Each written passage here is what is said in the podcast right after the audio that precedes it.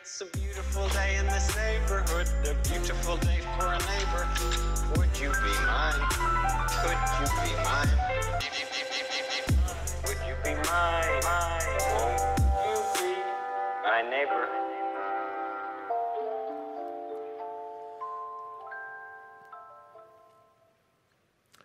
Well, good morning. It's good to be back in the building with you guys. Uh, I've been gone for a couple weeks now. My family and I had a beautiful baby girl. Her name is Eliza about two weeks ago. And so, uh, yeah, yeah, thank you. Um, so I've been out for a minute and uh, we're excited and, and to invite her into our home and welcome her into our home. But uh, what that means is uh, more joy and more chaos in our house and a lot less sleep. So um, if, if the things I say today don't sound coherent, just pray that God would reveal these things to you via the Spirit because it's been a, a, little bit of lack of sleep. But uh, I'm excited to be back and, and, and preaching in this series that we're in called Love Your Neighbor. And the idea comes, uh, we kind of got the Mr. Rogers theme, but it comes from this book, The Art of Neighboring. And in this book, the, the pastor, Dave Runyon, who, who writes this book, uh, he's a pastor out in Colorado. And the whole idea was like when Jesus said that second greatest commandment was to love your neighbor as yourself, um, what if he actually meant like those literally our neighbors, the, the literal neighbors that we have that are in close proximity to us? on a day to day basis. And so uh, he kind of unpacks this idea and then unpacks the story of the Good Samaritan, where uh, we find out, like, who is my neighbor? And Jesus uh, unpacks through that story of, of who the neighbor is and, and, about loving and serving. And so, this whole series we've been talking about uh, what does it look like to love our neighbors? And to share Jesus with our neighbors and model Jesus to them by how we uh, live our lives and how we interact, but also uh, what if it means our actual neighbors and what if you and I aren't in the place that we're in just by coincidence or happenstance, but that maybe Jesus actually wants to use you and to use me right where he has us to, to reach those that he's put around us on a day to day basis. And so today we're going to talk about some real practical application steps of like what would it look like to do that and to actually love and serve those neighbors of ours. And how, how, how could we love them, serve them, and begin to develop a relationship with them for the ultimate goal that we would be able to share Jesus with our neighbors, to share how he's impacted our lives and changed our lives and our stories and transformed us. And so, what would it look like to bless them? And we're going to walk through uh, what I mean when I say bless here, here in a little bit. But today, if you have your Bibles, Colossians chapter 4. We're going to be in Colossians chapter 4, and Paul is going to be uh, giving us some real practical advice and wisdom uh, today on how we are to carry out this idea of loving our neighbors. And so, Paul is, in, when he's writing this, he's in Roman prison. And so, he's in Roman prison, and, and we're going to see why, but he's writing to the church at Colossae and he's giving them some instructions as to how they're to live around uh, outsiders, you would call it, or unbelievers, those who don't yet know Jesus. So let's jump in and read real quick. It says, Continue steadfastly in prayer, being watchful in it with thanksgiving. At the same time, pray also for us that God may open to us a door for the word to declare the mystery of Christ, on account of which I am in prison, that I may make it clear, which is how I ought to speak. Walk in wisdom toward outsiders, making the best use of the time. Let your speech always be gracious, seasoned with salt, so that you may know how you ought to answer each person. So, Paul, something to catch here as he opens up uh, this, this part of Colossians is um, he starts with this idea of prayer. And there's three assumptions that we need to know that Paul makes. And, and the first is this is that he says, be steadfast in prayer. And what Paul is saying there is he's making an assumption that we, as followers of Jesus, uh, already have a devout prayer life. He's making the assumption that, that we are already praying for those around us, that we're already praying uh, regularly to Jesus, that, that, that God would open up doors of opportunity. And he says, Be steadfast. This is the same language that we see Jesus use in Luke 18 when he tells his disciples a story of, a, of an old woman who um, she has a neighbor who has done uh, unjust things to her. And so she takes this to the judge. And Jesus paints this picture to his disciples and says, uh, She goes to the judge, but the judge won't grant her a fair ruling. And so she is steadfast and persistent. And day after day after day after day, she goes back to this judge and pleads her case, eventually to the point where she basically, Jesus says, uh, she annoys the judge. And he calls uh, the judge in the story an unjust judge.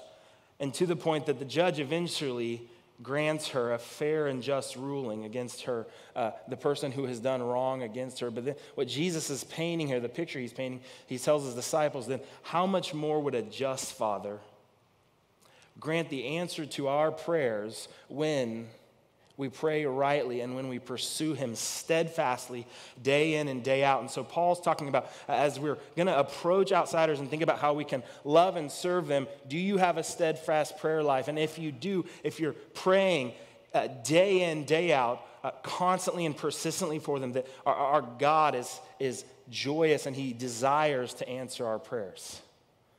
But Paul assumes, he says, we, we must have a steadfast prayer life. And the second one is this, is he says, uh, being watchful. As we pray, we're to be watchful and vigilant. And it's the same. He echoes uh, the, the, language that Jesus is, uses when he invites Peter, James, and John into the garden with him on the night that he's betrayed. And he, he tells them to be watchful. He's asking them to be vigilant. And Paul's saying the same thing about our prayer life, that we would be watchful and vigilant, looking for the, the opportunities and, and the right times to, to have doors to share with our neighbors, to love them, to serve them, to reach out. And then the last part is that uh, here he says, uh, we watch on it with thanksgiving. So the third point that Paul's making here is, is simply this idea that when we pray steadfastly to God and we're being vigilant in our prayers for those around us, then uh, we're going to do it with thanksgiving because we know that God answers our prayers. We, we, we pray with gratitude because we know, uh, we pray expectantly, knowing that God will answer our prayers and that this is His work to do, not, not our work. We pray, but God does the work of working out the answers to our prayers. And Paul says, so, so, so do so with gratitude. And then he's going to move on here. And so he says, pray for us that an open door would, would that a door would open for the word that we could declare the mystery of Christ. And so Paul's in prison and he's, he's writing to this church and he's saying, and pray for us. But what we want you to pray for is not the fact that we're in prison, but he's, he wants you to pray for uh, the opportunity, that doors of opportunity would open up. And so, uh, in the same way, as we're talking about loving our neighbors and loving those around us, are you praying for doors of opportunity to open up? The word that Paul uses here is he says uh, to share the word, but it's not simply just like scripture. The, the word in Greek there is logos. And so, what that means is that that Greek word logos is actually this word, and it means that uh, it points to Jesus as the Messiah. It's the same uh, word that we see John open up his gospel with when he says, In the beginning was the Word, and the Word was with God, and the Word was God. And this is why Paul's in prison, is because he's in a Roman prison, and uh, he, he has made claims that Jesus was the Logos, the Word, and because of that, he's saying Jesus is God. And because of these claims, he's been put into prison. Because what we know about Rome is that Caesars were seen as God and that they were the highest authority and power. And uh, to, to say that, that Jesus was the Messiah and that he was God made flesh, the God man on earth, was in direct opposition. And so we see that this is, this is why Paul is in prison and in chains. But what Paul's saying is, would you pray for doors of opportunity that would open up for us to share Logos, the Word, Jesus, with those around us? Paul, Paul, Paul says this, and he asks for open doors while he's in the Roman prison. And then he's going to, when he's asked for these open doors, he's going to then tell us and give us an example as to how we are to interact with those who are outsiders. For those who are unbelievers and not followers of Jesus. And so then in, in verse 5, we see Paul, and he starts this. He says, Walk in wisdom toward outsiders, making the best use of the time. And let your speech always be gracious and seasoned with salt, so that you may know how you ought to answer each person. So, this is where it's going to get like really practical for us because uh, at the end of the day, if, if, we, if we talk about this, but we don't have any practical use of how we, how we can apply this in our lives, uh, then we've fallen short. And so, Paul gives us some very practical and wise advice as to how we are to uh, live and walk and, and, and uh, work amongst those who are not believers. And so, for the sake of this series, how do we do that with our neighbors? And Paul's going to point us to this idea of walking in wisdom, and then he's going to talk about our speech. And I don't know about you, but um, uh, for me personally, most of the folks that I know who are, are not followers of Jesus, who are non believers, oftentimes don't have a problem with Jesus. Like, like most non believers don't have a problem with Jesus. Oftentimes, their problem is, is with those who would call themselves followers of Jesus that they've encountered, right? Like, has anybody encountered somebody who uh, would call themselves a Christians, but they were just unbearable to be around? I know I have, and, and I know maybe even at times I've been that person unknowingly. And so uh, w- this is for free today, but a couple things I want to point out is when we're talking about walking in wisdom, what that looks like are, are, are two main things here is, is to be self aware as followers of Jesus. To be self aware, and what I mean by that is like, do you know how you're perceived by outsiders? Do you know how you're perceived by outsiders and how uh, you're, you're received by them with your interactions and your words? See, what I know about myself and what I've had to learn in time is this that sometimes when I get into a room of people or into a crowd, I can come off, I can be a loud and boisterous person. I can come off as the person that I could just carry a conversation and run through things. But what I've also learned in my life and through marriage. God has used my beautiful wife to help refine me in this area is that sometimes I, I can speak into things without being cautious or aware of where other people are at, right? Like I can speak out and say something to people who I don't really know and don't really have much of a relational context with, and I can say things. And when I do that, it has the tendency sometimes to uh, say things that shut people down. See, this is not walking in wisdom. And so, in time, I've had to learn how to sit back and, as the Bible would say, uh, be quick to listen and slow to speak. I've had to uh, remember to hold my opinion and ask good questions. This is what it means to be self aware as a follower of Jesus. Uh, I, I'm sure most of us can think of somebody that we know who is just that person that uh, you start a conversation with and they want to finish every single one of your sentences, right? But it, it, they think they're finishing your sentences and taking in the right direction, but uh, you meant to go right and they took it left, right? Like we've all encountered that person. If you're in here and you're like, I don't know what you're talking about, you might be that person. You might be the person who takes a conversation left when it was meant to go right. And this is what I mean when Paul's talking about walking in wisdom. When I say to be self aware, this is highly important for us as followers of Jesus, is because the, the quickest way to shut somebody down is to, to speak out of your opinion first without having any relational context and to say very uh, certain things that, that may be in complete opposition to where they're at or lacking the grace that Paul talks about. So, like in our day and age, maybe when you're having that conversation with your neighbor, your outsider, um, maybe your experience with this whole COVID thing hasn't been their experience. And so maybe instead of uh, spouting out at the mouth and, and saying how you feel about COVID or the mask, regardless of how you feel or whether it's right or wrong, uh, instead of spouting out, we're just going to sit back and we're going to listen and we'll ask good questions. Maybe in this time where there's a, an election going on and, and uh, before we spout off about who we think is right or who we think is the best person for the job, we simply sit back and we listen and we ask good questions. This would be to walk in wisdom and have our words and our speech seasoned with graciousness and salt that's, that's palatable that people want to hear. And the second thing, the first would be self awareness. And the second thing is simply this is um, if we're going to love our neighbors, we have to have a genuine care and concern for the person over our opinion.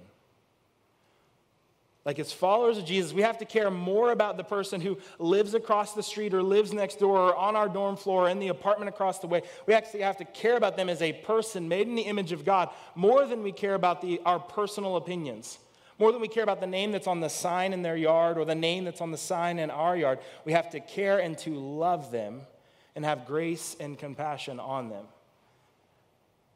And so you might be asking yourself, okay, Chris, what's, what's the point here? Like, how does this all tie together with uh, this Love Your Neighbor series? And the, the point is this, is today I said was going to be practical. And so we want to walk through just a practical application of, of how we share Jesus with our neighbors. Because as Paul says, we're praying steadfastly. We're asking for doors to open up to share the word, Jesus, with our neighbors. And so we're going to do that. But this is important to, to lay that foundation and groundwork first because uh, oftentimes, if you want to share Jesus with somebody around you and we miss all these things, it's, it's going to be met with a lot of reluctance. Some of you might be in the room today or watching online and, and you're not a believer. And, and the very reason you're not a believer is because of your experience with believers. And so today, that's what we're talking about is how do we practically do this in a way that's wise and receivable. And so today, the, the, the first uh, part of this is we have this acronym BLESS. And this is simply a tool for evangelizing, a tool for sharing Jesus' story and your Jesus story with your neighbor. And the first letter here is B, and it means begin in prayer. And so, just as Paul said, we're going to be steadfast in prayer, but the B of bless means to begin in prayer. So, as we, we talked about in week one, we, we gave out the magnets, and the whole idea be- behind those magnets was that you would simply put it on your fridge and begin to know your neighbor's name. And so it's, it, you can pray for your neighbor even while they're a stranger, but um, it gets a lot easier when you know their name, as Barry pointed out in week one. And so we've got these magnets so that you can begin in prayer and start taking down their names and begin to pray for those around you by name. And then the second piece is this is that we would, it's the L, that we would then listen to our neighbors. That we would listen to those around us and, and listen and ask good questions and gain some context on their life. And now, oh, because we're praying for them by name, and then we're listening in conversation and being vigilant and watchful for opportunities to step in and interact with them and to love them and to serve them, we begin to not only know their name, but then we begin to know their need. And so we're going to be uh, listening to them, and this is how we learn to pray for them, uh, not only by name, but by need. And then this next letter, E, is one of my favorites. It's eat with them. it's eat with them. Like, this is very simple and practical. Like, we get the opportunity to uh, share Jesus with our neighbors simply through eating. And if you, uh, here, here's what I love about Jesus. Like, uh, he's my kind of guy because every time uh, he's talking with non believers in the Bible, he basically ends up inviting himself to their house for a meal. He's like, hey, let's go eat at your place. Like, that's a dude I can get along with, right? Okay? So Jesus simply says, but we see him tabling with people as he shares truth with them. The thing that I know about sitting at the dinner table and eating with people is this is some of the best conversations I've had in my life and some of the best connections I've made in my life have been around a table with friends. And so, the, the, this third step is simply to eat with your neighbors. And maybe you're like, uh, that's awkward. I'm not the kind of person that wants to invite somebody in my house. That's fine. I hope that someday we would get to that place where we could invite them into our home but if not, then maybe you just start with a coffee. Or you say, hey, would you go out to dinner with us? And I just want to get to know you better and connect and learn some more of your story. And as we eat with them, we walk in wisdom, we watch our speech, and we simply ask good questions and gain some context for their life. And then what begins to happen is you now know that, okay, so your neighbor, and he has that son, and his son's been back at home a lot more lately and there's some things going on, and you begin to gain some context. And then the next time, because we're being vigilant and watchful, the next time you see Mike, your neighbor, you could say, Hey, Mike, how's that thing going with your son? How have those talks been going with your wife? How's the thing with your kids? See, this, when we begin to table with people and eat with them, this is what happens as we begin to build that connection and relationship with people. And the first S is this, is that we would serve them. So we've been praying, and, and we're praying devoutly and steadfastly for them. We're being watchful for opportunities. We're listening to hear their story. And, and now we've began to connect with people, but we're going to look for opportunities to serve our neighbor. And so I don't know what that looks like in your neighborhood. Maybe you're in a dorm and, and, or an apartment and it looks a little different. Or maybe you're, you're on a street or cul-de-sac, and maybe it just looks like uh, you have an elderly neighbor and you, you can take their paper that gets thrown at the end of the driveway up to their door. Or maybe the, the snow's hit the ground and uh, you, you, you wake up a little extra early and you shovel their driveway or throw down some salt for them. I don't know what it looks like. Maybe your neighbor's like us and they've just had a baby and they're not sleeping at all. and so you just bring a meal. Like a number of people here from the church have just brought meals for Kirsten and I. I mean, it has been more of a blessing than you know so that we can simply spend time with our kids and do the things we need to do. But maybe your neighbor has a baby and they just need you to drop off a meal and love and care. I don't know what it looks like in your context, but we're being watchful in our prayers and asking God, God to open up doors of opportunity to not only share the word, but to serve them. And the last S is this is, is that you share your story. The last S is that we're going to share our story with them. And when I say share your story, we're going to share our Jesus story with them of how Jesus has impacted us and transformed and changed our life. And I know some of you are like, this is awkward, and this is the part that it gets awkward and weird for you, and you don't know how to do that. And, and I understand that I've, I've been there myself. But here's the deal is I gave you the bless acronym because this last S of sharing your story gets a whole lot easier when you've done the first four things. When you've actually prayed for them by name and need and you've listened to them and you, you, you know what's going on in their life and you've tabled with them or eaten with them and had connection with them and you've served them.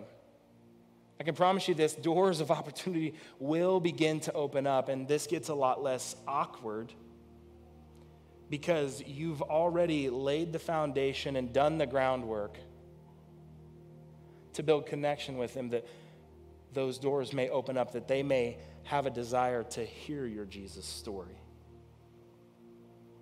And maybe you're thinking, I, I, I, can, I can do those first four, I just don't know how to do them. I don't know how to do that last one, like how to share my story. And, that, that's, that's okay. We have resources on our app where you can go and download a PDF and simply just write out your story and practice writing it out and getting it in plain and clear words of how Jesus has transformed your life, what your life was like before you met Jesus, and what it's like since you've met Jesus. Uh, John, our discipleship pastor, he, he is, has gone to, and, and not just him, but, but he primarily does this, is goes to life groups and will lead your life group through a training of how do you share your story? What does that look like and how to do that? And lastly, we wanted to give a real practical way. So next next week at 9:20 in the garage in the gathering place here at the church, we're going to have a, a share your story lab where we're just going to walk through a practical training of how do you share your Jesus story when God opens up those doors that we've been praying for. You see, here, here's the thing is when, when we get to this place where we share our story, with our neighbor that from there, we, we've done the work to that point. From there, it's God's work. The, the work from that point on is for Him to do. It's not on you to save your neighbor. You and I can't save our neighbors. I can't save anyone. I, I, I could barely make it to church without like yelling at a child, right? It's not on us to save anyone. We simply have to share our story, and that gets a whole lot easier when we've done these other steps. Here's the thing is for a lot of us, we start here. Like, like some of us, that, that person across the street or across the hallway or, or, or you know, around us next door, they're, they're not even a neighbor at this point, they're just a stranger. And so we're going to take baby steps. And it's why we gave the magnet, is because then you can maybe, it's, it's the holiday time. And it doesn't matter if you've been next to somebody for 16 years and you don't know their name, they probably don't know yours. But, but take some cookies for the holidays. Look for an opportunity to serve them and simply ask their name. Push past the awkward, as Barry talked about in the first week. Let's get past the awkward. Say, hey, I'm sorry, I don't. I know I should know your name, but my name's Chris. Nice to meet you. Here's some cookies. And then they go from stranger to acquaintance. And then we're prayerful and we're watchful and we're vigilant for more opportunities to simply talk to them, to serve them. And then they go from acquaintance to neighbor.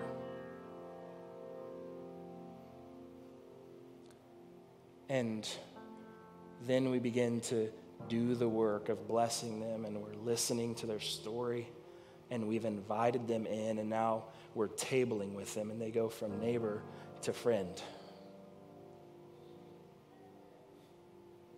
You see, these steps, it's just baby steps. And they truly, they're not that difficult. If we would just take one step at a time, like, hey, stranger, my name's Chris, and now they're an acquaintance. And you begin to look for opportunities to serve them and ask them questions, and they become more of a neighbor. And they move from neighbor to friend. And then the best part of this is, is that we do all of this work to, to get them to this point. And now that we've worked through the blessed thing and we've shared our story with them, this bottom part is it's, it's God's work to do, as I said. We simply work them through the baby steps from stranger to acquaintance to neighbor, and then we're tabling with friends and we share how Jesus has transformed our life with them. And, and it goes back to the question I asked beginning of what if you are where you are for a reason? What if Jesus wants to use you and your story to take those who are next door or across the street from you, from friend to follower? What if he wants to use you? Yes, you. Not me, not, not, not somebody on the pastoral team, not somebody else, not the guy down the street that you know is a believer, but what if he wants to use you to take them from friend to follower? That would be a beautiful day in the neighborhood.